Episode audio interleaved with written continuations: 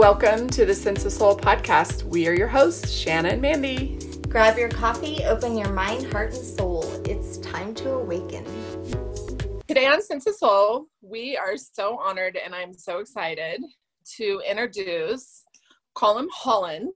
He was a member of the HarperCollins team, which published Paulo Coelho's The Alchemist in 1993.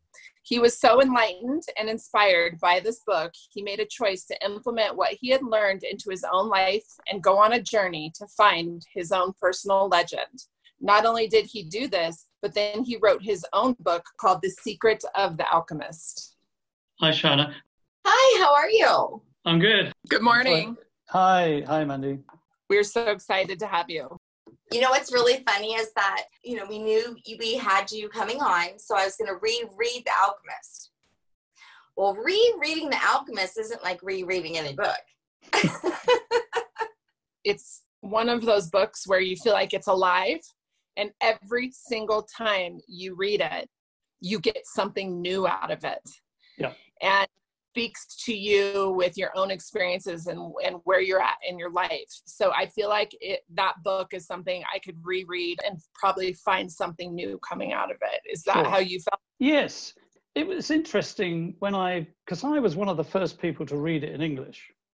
In 1993, Paulo Coelho was unknown. No, he, nobody knew, had heard of him, including myself, even though I worked in publishing, because he wrote in Portuguese. He's Brazilian, and the book had been a reasonable success in Brazil, and it, HarperCollins bought the English language rights to the book. The book had just been translated. It was produced in galley form, and it would get mailed to me. I was in Australia, in the Australian office at the time, and it would land on my desk together with a pile of other books. But I, it was uh, when this particular book landed, I had no idea who Paulo Coelho was, can you believe, even though he's now one of the world's most famous authors. What drew my attention to it was the cover. So I broke the rule, which said you should never judge a book by its cover, because I loved the cover. And if you Google the original cover of The Alchemist, you'll see that it's completely different to the one we have now, which is the orange one with the pyramids quite often or castle looking thing. It was purple, it had a shepherd boy, and the central figure was an, an Arabian dressed figure with the all seeing eye of God on his forehead. Don't know why, just grabbed me. So I dropped the book into my briefcase instead of when I've, I normally have a rule of my, to myself that don't take work home at the weekends because I had young kids at the time, but I did. And it was in my own backyard that I first read that book.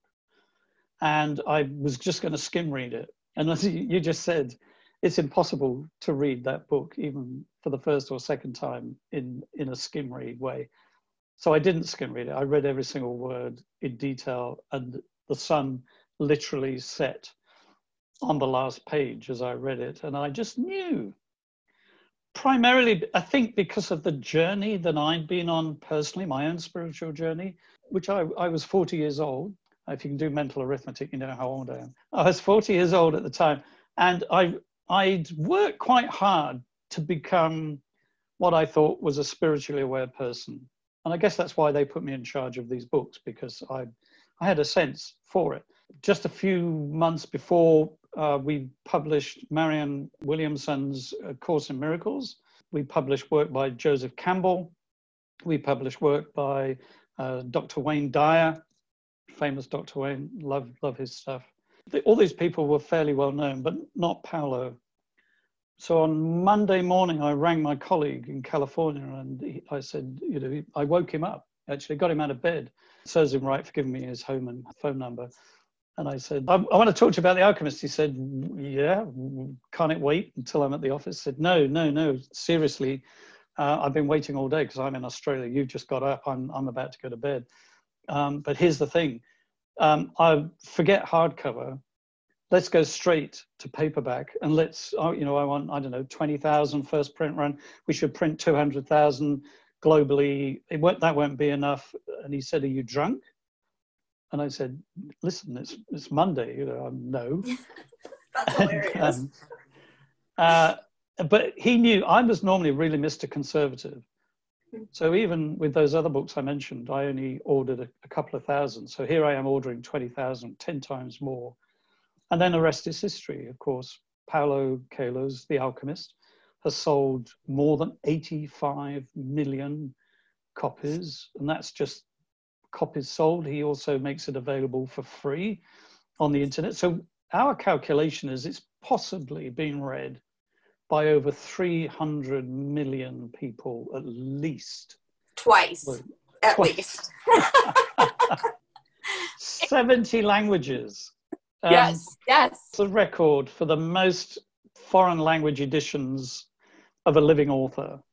He's only just been beaten by one other book globally um, for most copies sold in the English language, which is J.K. Rowling's Harry Potter and the Philosopher's Stone. Isn't that interesting? There's a thought. Both books are about alchemy. And here's another interesting thought. Not many people know this, but Tolkien, Lord of the Rings, was based on alchemy. And guess which is also one of the best selling fictional books of all time. So, so hey guys, are we onto something here? So is there something about this alchemy thing? I have goosebumps, so something must be happening. Yeah, there's something about this alchemy thing. A very long story short, Paulo came to Australia. He visited me in Sydney. He wanted to thank me and our publicity manager, so he took us out for a meal to a Sydney restaurant. He said, uh, "I only want you guys there. I don't want you bring your spouses. Love to meet your wives, husbands, whatever." Um, and we we met and we had a lovely evening. And he said, "I've got want to give you guys something, both of you, something to take away from this because you've been so. You're the first English-speaking publishing staff to really believe in my book, and I really want. I'm really grateful, and will always remember this. And by the way, he has endorsed my book on his Facebook and Twitter page recently, which I'll talk about in a moment. Yay! He remembered me.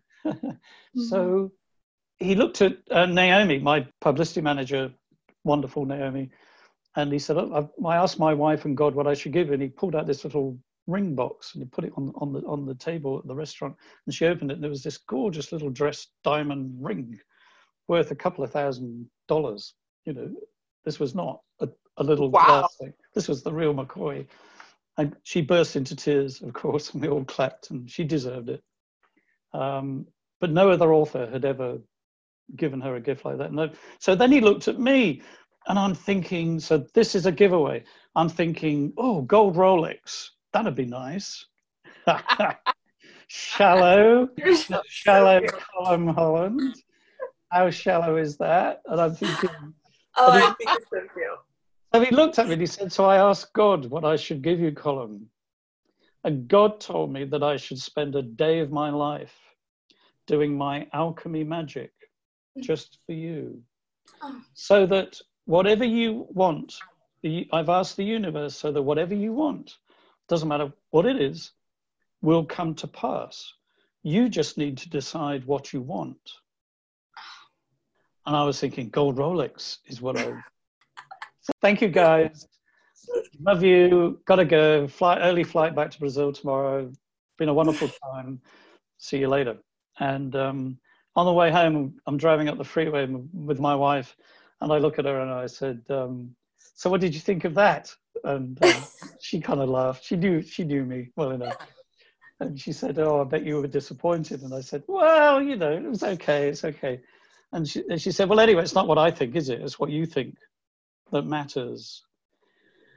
Within three months of that moment, I had begun to reread The Alchemist. I was beginning to hunger and thirst for what is it about this book that has made it so successful? Is there something in this book? And the more I began to, to question the book and research and delve into it, stuff began to happen. And this was the beginning of a new dimension in my life. Wow. So, at the very heart, I was disillusioned. I was very discontent with my life in my career. I'd sort of reached the peak of what I thought I could manage to reach on my own efforts. What I really wanted to do was to leave publishing and actually start my own business. But within three months of meeting Paulo, I was instantly promoted two steps up, partly because of the success of The Alchemist and the fact that I picked it, but also because the two guys who were above me left the company and got promoted to even higher positions in other firms.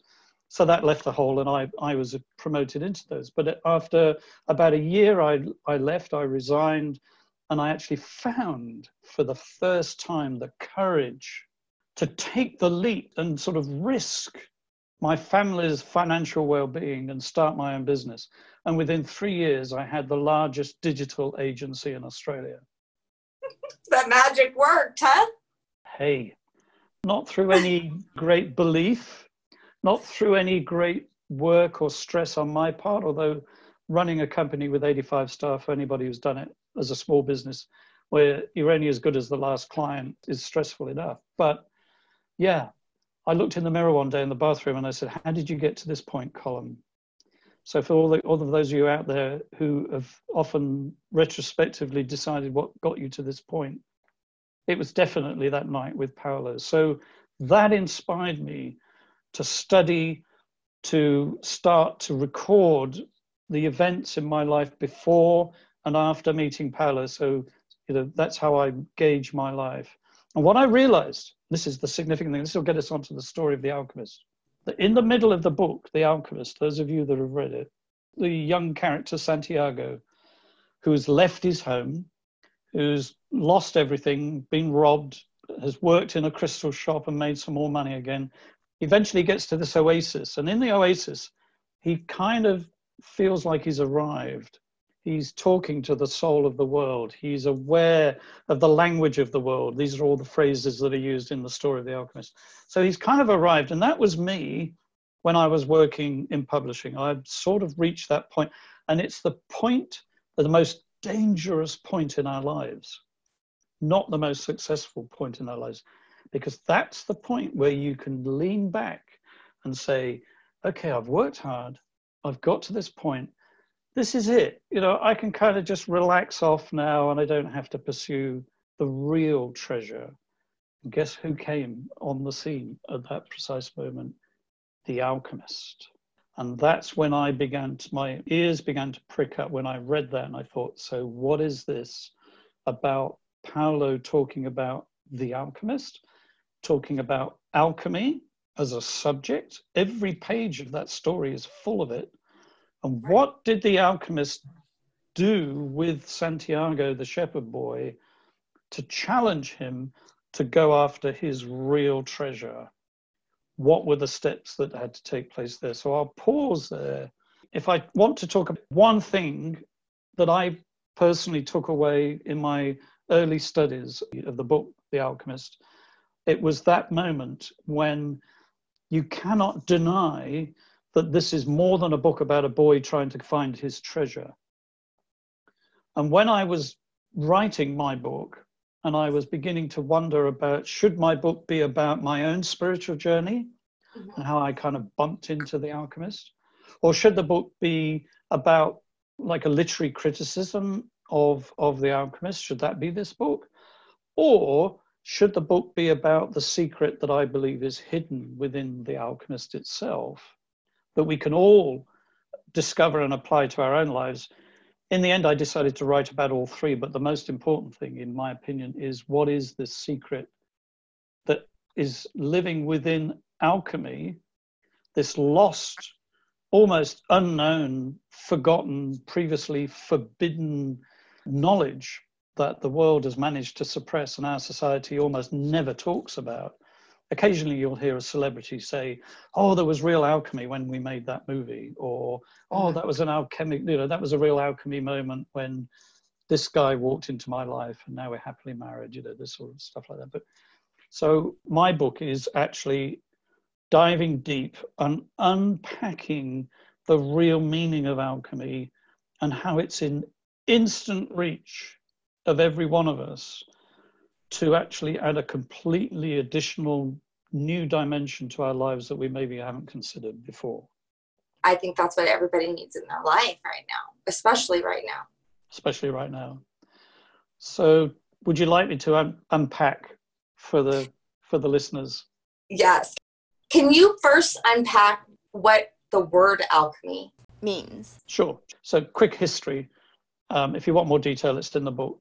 Quick history of alchemy. Alchemy dates back probably 5,000 years ago. It was an Egyptian mythology.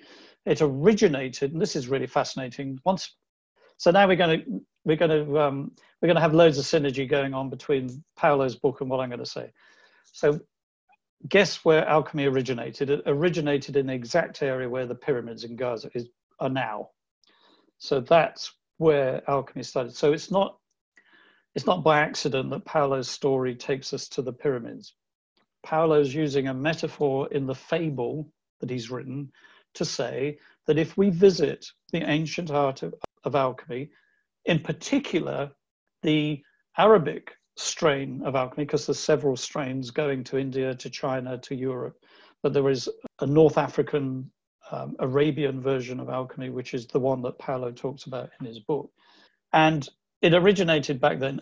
In, in essence, it is an ancient mythology that teaches that we can all transform ourselves into our true self, into our real treasure. And they use symbolism such as turning lead into gold, for example, which is the one most of us, most of us got a mental image of an alchemist with a funny hat on, sitting in the dark laboratory with you know things bubbling away, Bunsen burners going, and the dark arts of whatever all taking place in there. That look, trust me, this is the alchemists hiding behind symbolism. Ironically, scientists recently did manage to turn lead ions into gold ions in the Hadron Collider in Switzerland. And that, so that's all in the book as well. If you're interested in in um, nuclear physics. When you were talking about wanting a gold Rolex, I was thinking it would have been really funny if he gave, gave you a lead Rolex and told you to go turn it into gold. I think my watch is plastic. Actually, I think I've got a, I've got a, a marine waterproof plastic watch. I love it. Which, if I lose, I'm not going to care about. You know, just oh, I lost my watch. Doesn't matter. It costs me nothing. So, the ability to turn something that we consider to be invaluable from a base material into something which is becomes our greatest treasure. That's the heart of alchemy. So if we apply that to what you all know, so whether it's in our meditation, whether it's in our yoga, whether it's in our Reiki, what, whatever practice we, we use, in the end, what are we striving for? I'm saying what we're striving for is to become our, our true self, not somebody else, but to become the real person that, that we were meant to be, because that's the person who will know real happiness. That's the person who will know f- true fulfillment. And in my book, I'm fixated with this thing called true empowerment. So, for me, the greatest gold that we can all possess is the ability to own our own power. You say, well, what does that power look like? So I define it quite quite simply in my book, which says that the, the true empowerment that can be each of ours a birthright, really, is the ability to love unconditionally. And that is the greatest power in my short span of life that I've discovered that if I can possess nothing else, if I can own just one thing, can I please love unconditionally, where I don't manipulate the outcome of how others are going to love me or not love me, where I don't put conditions on, on them in order for my benefit. So, all of the things patience, kindness, goodness, forgiveness, forbearance, all of the things that so many couples, when they get married, say to each other. That's what I discovered is that alchemy can bring us to that place more successfully in my experience because I've tried lots of ways to love unconditionally and failed miserably. But by going through the process outlined in The Art of Alchemy, which is very clearly outlined in Paulo Coelho's book himself, I discovered that's been the, the most successful method to arrive at that place of true empowerment. And it does involve transformation. So I, I'm sorry to say this, my path to true empowerment has not come by just sitting quietly for half an hour every day and trying to clear my mind. I wish. I wish it was that easy. The alchemists called it the great work, emphasis on the word work. And the word great, I think, really stands for hard work. So the hard work of alchemy is actually about going within and facing the self that would rather avoid. So the seat of anger, the seat of hatred, the seat of prejudice, the seat of deceit and manipulation and selfishness and all the things that we've all got, me included. You're guilty, Your Honor, as charged. We, we have to go and visit those places in our own unconscious. Believe it or not, that's the true self that can be transformed. To try and avoid visiting that true self, in my experience anyway, in other people it may work, but for me it hasn't. Just to think nice things about other people, to try and be nice to other people, to try and be nice to myself has been the hardest thing I've ever had to do, and I've usually failed at it. So by going and visiting the the darkest part of the unconscious, the dark night of the soul, Dante's Inferno, if you like, where the fires of hell are burning brightly and boy, is it hot down there. Those are the places where I began to discover myself. Before Paulo, as I say, um, BP. I love that. And an AP after Paulo. Um, the best. So, so BP was when I was about early 20s, I was failing miserably at being a nice person. I wanted to be a nice, kind person, but I found that the more I tried to be a nice, kind person, of course, the more I failed miserably at it. And then I wonderfully discovered that there's a very famous psychologist, psychiatrist called Dr. Carl Jung, who was a contemporary of Sigmund Freud, who invented all of the things we know about archetypes and shadow work and projection. All of those of you that have studied Carl synchronicity, which is one of my favorites. Synchronicity, omens, and of course, guess where Carl Jung found most of this information? He became a student of alchemy. He hmm. wrote books on this subject, everybody. And if you go to the back of my book, I've got a whole bibliography of Carl Jung's work that I've read in my study of understanding the unconscious, because without Carl Jung, we would be ignorant of the unconscious. And I'm eternally grateful to him because we, in the unconscious, lives the dragon that raises its ugly head at the least inappropriate times of our life, usually times often when life brings grief, for example, times when tragedy occurs and we suddenly discover that the control we thought we had on our feelings just slips through our fingers and all this other stuff suddenly emerges and takes over and it can be scary it can be destructive it can be sad times we can do a lot of harm to a lot of people if we haven't taken ownership of our own shadow. There was a guy called Robert Johnson. Sadly, he died, I think he passed at 98 years old or 99, just recently in California. He was a, a Jungian analyst, uh, Robert Johnson. He wrote a fabulous little book called Owning Your Own Shadow. I was reading that about the same time as I was reading Paulo Coelho, The Alchemist. And it helped me enormously to know that I was on the right path. So, what do you do with the unconscious dragon that lives in the psyche is a big question. And the reason I love the metaphor of alchemy itself is that they outline these stages. And the first stage is called the black stage. This is the process of transmutation, as they call it, or transformation, as we now refer to it. So the black phase is allowing the psyche, the, your thought life, to reach rock bottom. And I decided to do it voluntarily. Some people say I should have just gone and seen a counselor and got over it. it would have been maybe would have been easier, but I don't think the end result would have been anywhere near as productive. Well, I would have been more expensive too. it cost me a year of my life, so whatever that's worth, that's what it yeah, that's what it cost me.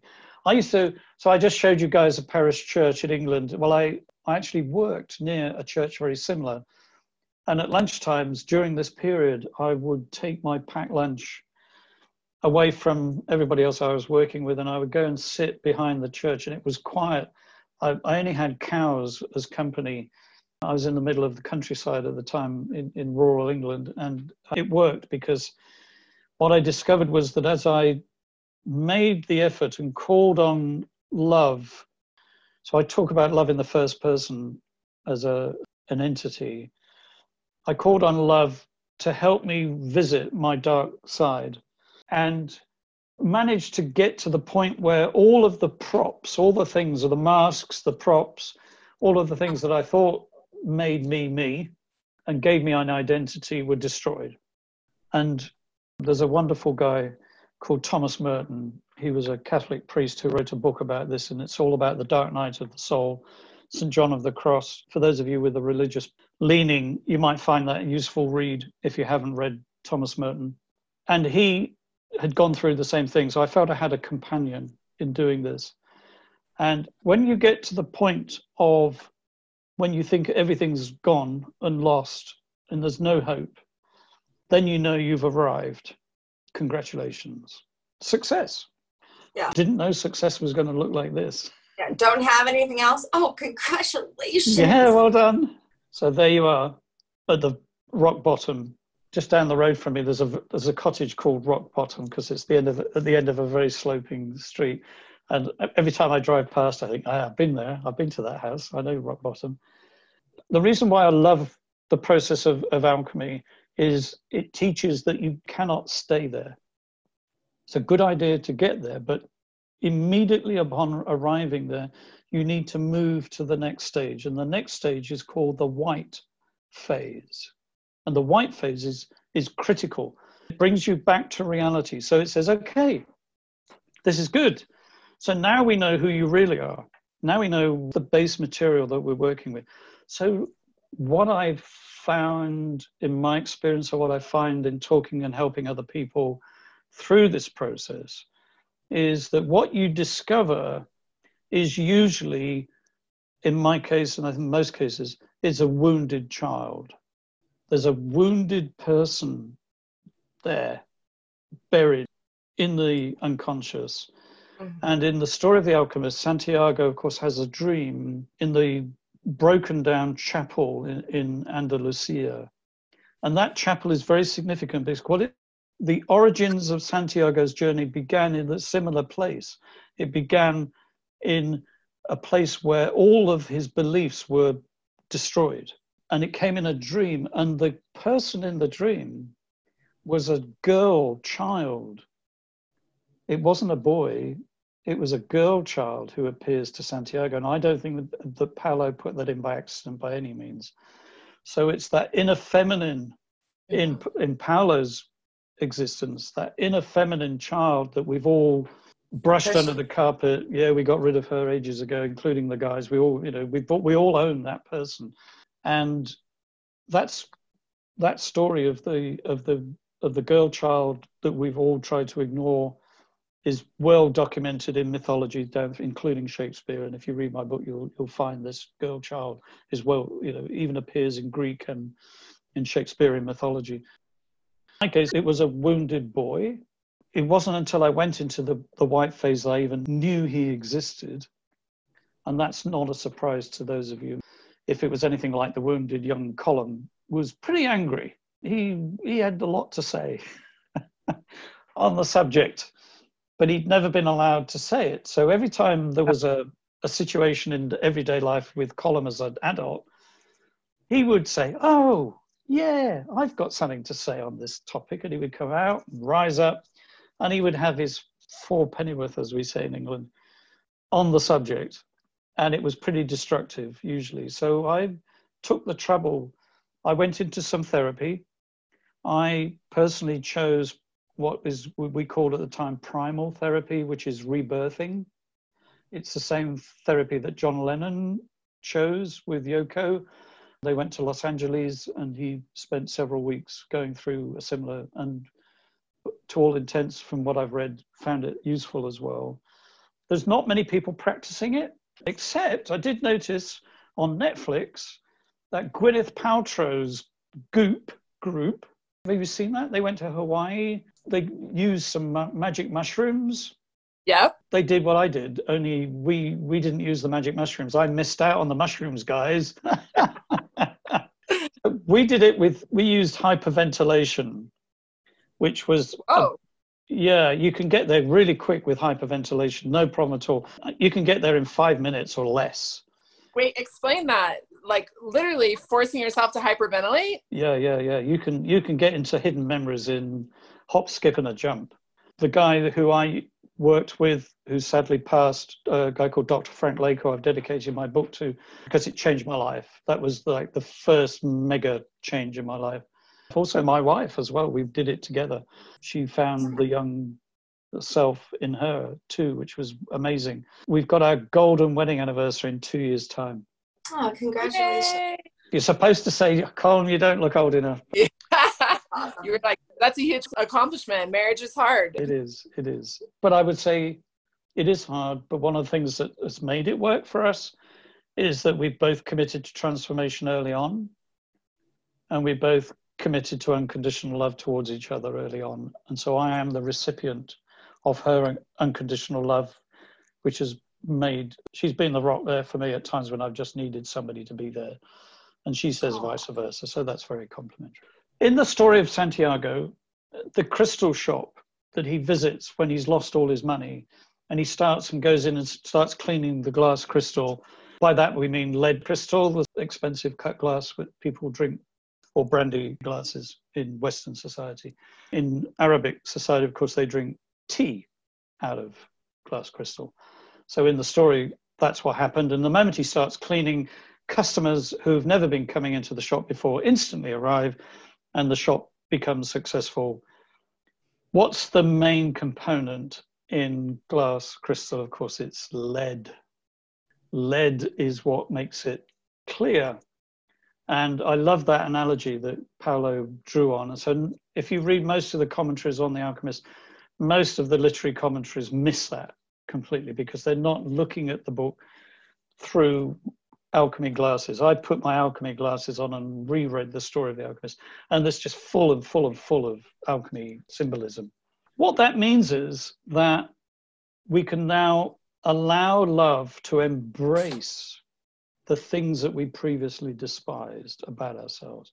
So when we accept that we're wounded, when we accept that we're full of pain, even though we didn't do it to ourselves, but we we still have to take responsibility for it. Once we own it, take responsibility for it, and take responsibility for the healing of that, guess what? Love and all the power of unconditional love will just come streaming in like a floodgate and go, This is what I want for your life. It, everybody you talk to, everybody who resonates with what I'm saying, who approach me or contact me, Facebook or whatever, everybody's putting their hand up and going, "You are so Colin. This is it. This is it. This is what this is what I've been talking about for years as well. Yes, yes." Unconditional love wants you to enter into true empowerment. And unconditional love will be there with you in every step of the way. It just so happens that the route the alchemist paved out acknowledges that as an essential ingredient in the process of transformation. I don't know. Tell me, Mandy, Shannon, tell me, do you know anybody who has successfully transformed without the intervention of unconditional love? Because I, I don't. I've never found No, absolutely not. No. And I no. honestly, I don't think I could have found it had I not found it right here in my heart first for myself, who hmm. I had the most conditions for. yes, love that one. Yes, who I had the most conditions for. Aren't we tough? Gosh, we are our worst We really put ourselves through the mill for no reason. Still do it, you know, and catch yourself. Do you catch yourself just, you know, in your idle moments? Oh, you know what? You should have done that. You know, goes back to that inner child. That's that little little shit child that needs to go back in time out. That's where I'll put her. is go and sit on the step. Here's a lovely little synergy thing.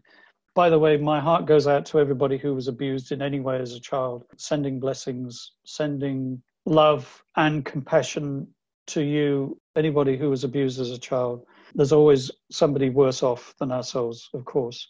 For me, my mother was an epileptic but undiagnosed. And so when I was a toddler, sadly, if she began began to have a turn, an epileptic, she would know when the signs were coming on. As a toddler, she would put me in the cupboard under the stairs to protect me, except there was no light in that cupboard, and there was no way of getting out of that cupboard. So I was locked in the cupboard. And then, of course, when I finally, many, many years later, read Harry Potter, who was also locked in a cupboard when he was adopted, big resonances going on so when I went through the white phase, the memory came back. So I found myself in the cupboard, and my mother sadly passed. Love my mother, mm. but hmm. she did it to protect me. But of course, the damage was just sheer confusion. I mean, as a toddler, to one minute be you've got this loving person who's caring for you and saying all these nice things to you, and then the next thing you know, you're in the dark. You think you're being punished, and then when I would hear all this mm. terrible noise outside, I mean, screaming and who knows what was going on out there, just terrified me to death. Very quickly, fortunately for me and her and the family, she was diagnosed and it was all sorted out. But sadly, the damage had already been done as far as I was concerned. So I did not know this. So as an adult, trying to make sense of the confusion that I had about love was really hard work. So love could be taken away at an instant. Love was unreliable. Love was at a whim. You're not really loved for yourself, for who you are. It's, you know, only if you behave yourself and do the right thing. All this confusion. So that's why I say at the very beginning of my book that the greatest challenge we all face is to understand and to know that we are truly loved for who we are and not for what we can do. And that was that was the big moment for me to own that truth that it didn't matter how I was treated, I am loved. And that was the beginning of the healing for me. So that was the white phase that I went through. And Santiago goes through that. And then it's interesting that it's after the, the crystal shot that Santiago goes into the desert and he's at that point I mentioned earlier where he's at the oasis because he's achieved an awful lot. And if what I'm saying resonates with you and you say, "Yeah, I've done this. I've you know I've worked a lot on my shadow self. Yes, I've been to counselling. Yes, I've done this and I've reached this point and I'm managing things. I can you know I can manage everyday life and manage the kids. I can manage my career. I can manage myself." Without falling apart every five minutes or reacting to people and trying to manipulate them or whatever it is we need to do to get love. I've you know I've stopped doing all of that, and that's great, but it's only half the journey. Mm-hmm. it never actually ends at that point, but it is the beginning of a major potential, and this is why I just love the alchemist because if you've reached that point, I guarantee I'll put money on it. Not that I bet, but somebody's going to come tap you on the shoulder at this point in your life and he's going to say, do you want to go do you want to just go a bit further? Do you want to go mm. and find the real treasure? Or are you just happy to you know settle for this? And that's literally what the alchemist says to santiago in the story of the alchemist. And we're never going to find true empowerment. We're never going to find our real self if we pause at that moment. Even the alchemist says to santiago year one yeah, you know, life will still be good. You'll find happiness, you'll find fulfillment. Year two, then a, a, lot of what you've learned is going to be slowly fade from your memory. Year three, four, five, probably you're going to feel discontent and unhappy, and you may die in the process and never, never find that. It may be too late, but I'm here to tell everybody today. Today means it's not too late before the end of today, you can say to the universe, yes, yes, yes, yes. I, I want to keep going. I want that real treasure. I want to live that fulfilled life that on my heart is telling me is still there to be lived. It's not over. And every day can be part of that new treasure that, that we can reach. But it comes with a price. And the price is that we have to take a new risk again to step out and resurrect the dreams that we've buried.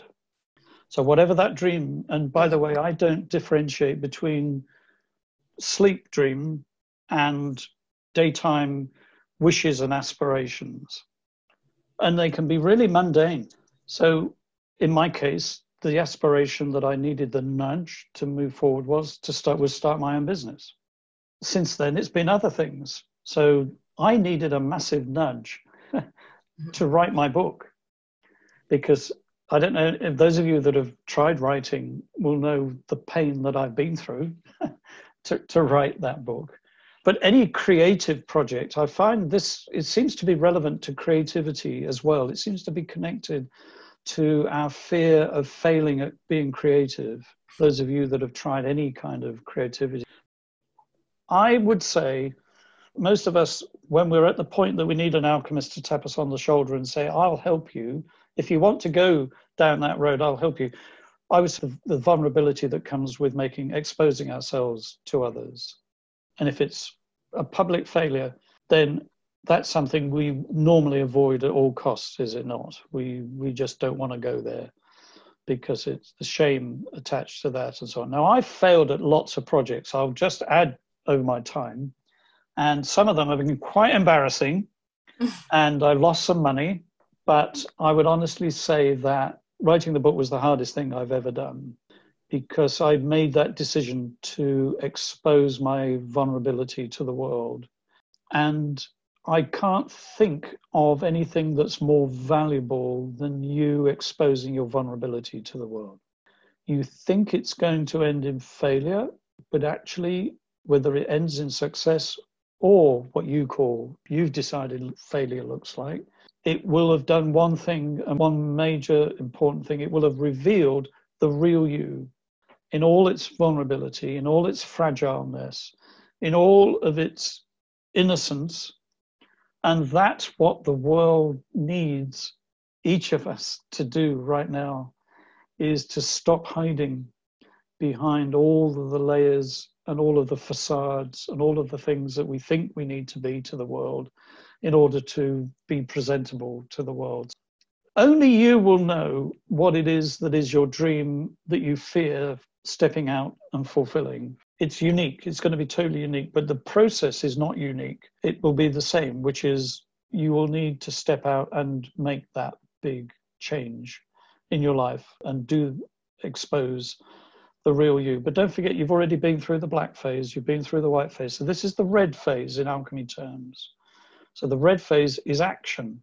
You've actually got to do something, not just think positively, which is great wonderful to think positively. Deal with negative thoughts. Yes, you are going to have to do that. Maybe confide in a couple of people who you trust that it doesn't matter if you make yourself vulnerable. Yes, do that. That's good too. But in the end, you are going to have to step out and reveal the real you to the world because that's the treasure of alchemy that we can each bring. And Paulo, in his book, says, and through the character of Santiago, when we do that, guess what we're doing? we're nourishing the soul of the world.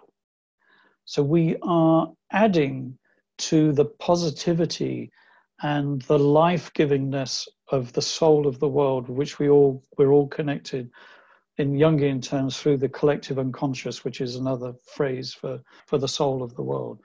The contribution of the vulnerable you to the soul of the world is the greatest thing any of us can do right now it is the most positive thing we do. And if you read the story again, if you go back to The Alchemist, there's this fabulous scene. It's one of my favorite scenes of Santiago where the alchemist and he are captured again by bandits in the desert. And the bandits say, We're going to take all your money, all your treasure, we're going to kill you to go. And the alchemist says, Well, that's fine.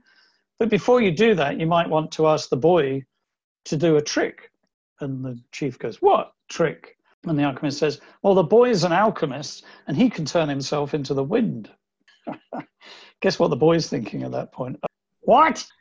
Yeah, don't tell people that. Yeah, don't tell people that because I have no idea if that's how you feel when I'm talking about exposing your vulnerability, pursuing your real dream. It scares you to death. Then that means it's a real dream because if you could just breeze into it, forget that dream, go digging deeper because there's a deeper dream that needs to be resurrected and needs to be fulfilled. And so he goes and he basically pleads with the universe, with the wind, with the desert, with the sun, and all of those things. And he eventually is introduced to love, which is interpreted by Paulo as the hand that wrote all. This is the first time that he meets the hand that wrote all. And the hand that wrote all represents the very source of real love, the real origin of all of love that controls the world and runs the world and connects the world and each of us. And I, love this paragraph. I'm going to just read this one paragraph briefly. So when he's done all this and he understands that he is part of love and that he's he a boy is part of the universe. The boy reached through to the soul of the world and saw that it was part of the soul of god. And he saw that the soul of god was his own soul and that he a boy could perform miracles. If i had to go in my obituary if either of you are going to write my obituary be welcome but can you just make sure you include that passage? he failed at this and he failed at that and he messed this up and he made a right old pig's ear of most things. But he did do one thing is that he learned the soul of the world was the heart of love and that that soul was his own soul because I couldn't be here talking to you guys today if I hadn't learned that lesson. That's the empowerment. Many life changing quotes in that book. Yes. Like, I mean, one after another, after another, after another. It's you got yeah. a favorite? I do have a favorite. Have you got it handy?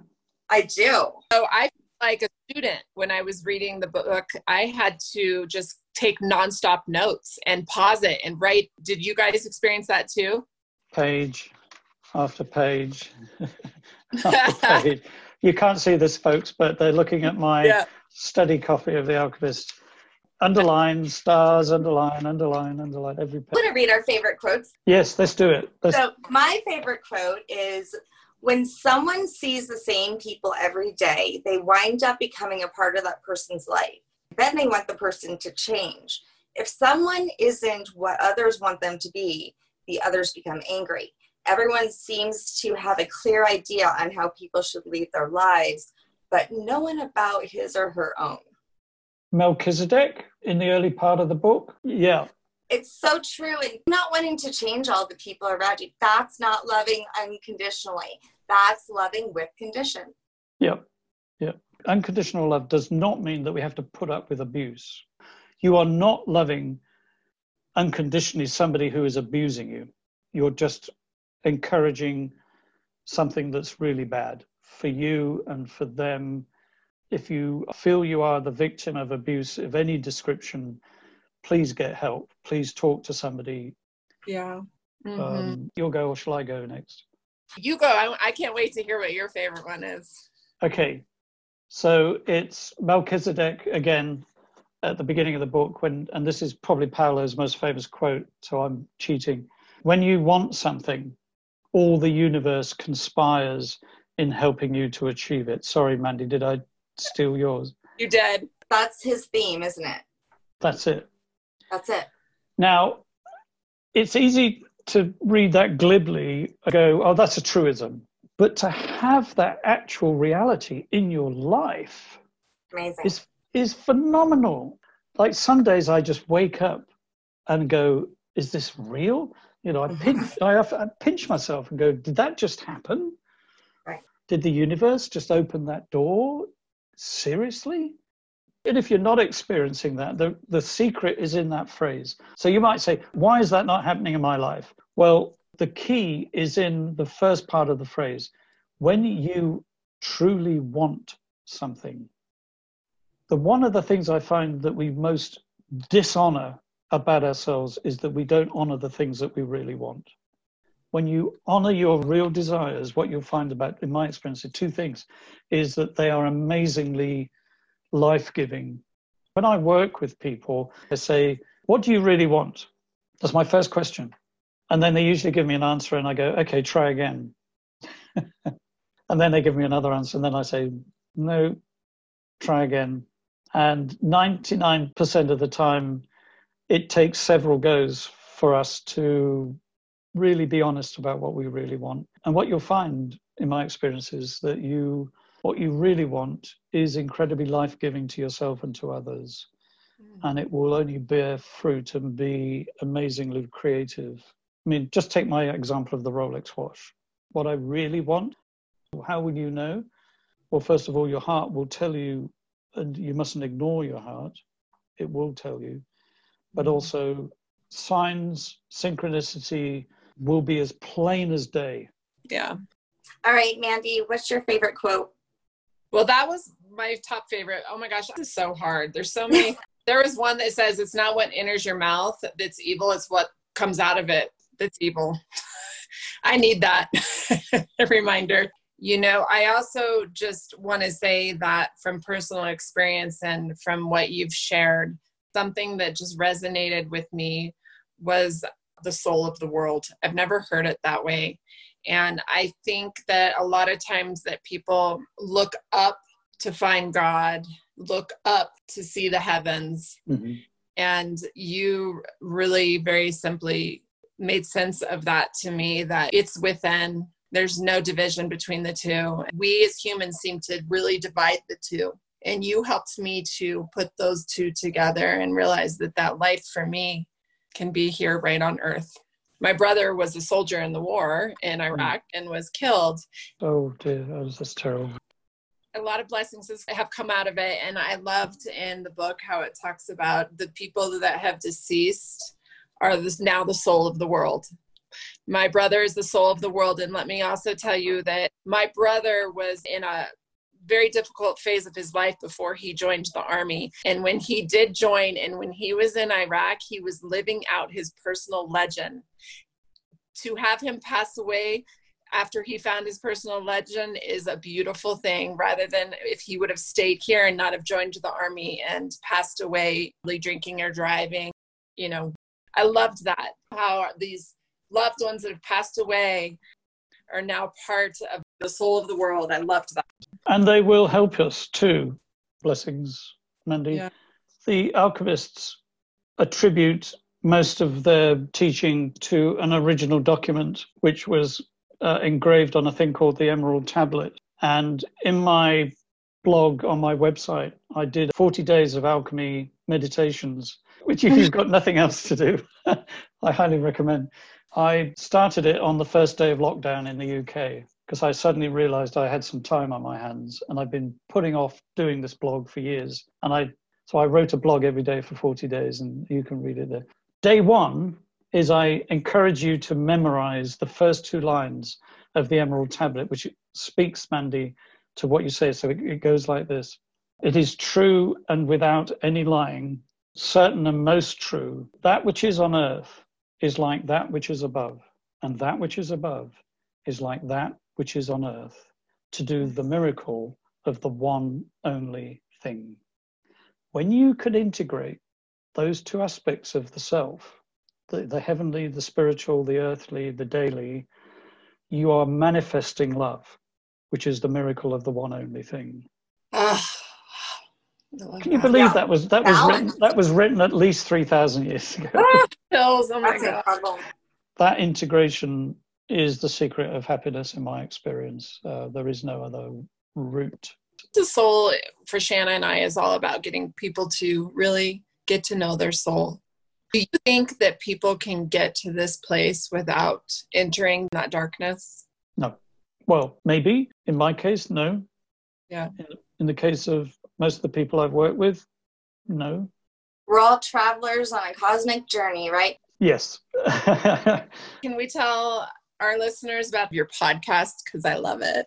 the Alchemy Lab, I only ever interview people who have are either on or going through or have been on a transformational journey. And so I, I do some interesting things normally in the middle of the podcast. If you've listened to it, I'll um, say, oh, I'm just, uh, I've just got a beaker here um, with some with some potion in it. That's cranberry juice. I usually say I'm creating a potion of some description, whether it's the elixir of life or whether it the ability to turn uh, lead into gold or whatever it might be. And so we usually use that as an analogy. So that's why I call it the alchemy lab.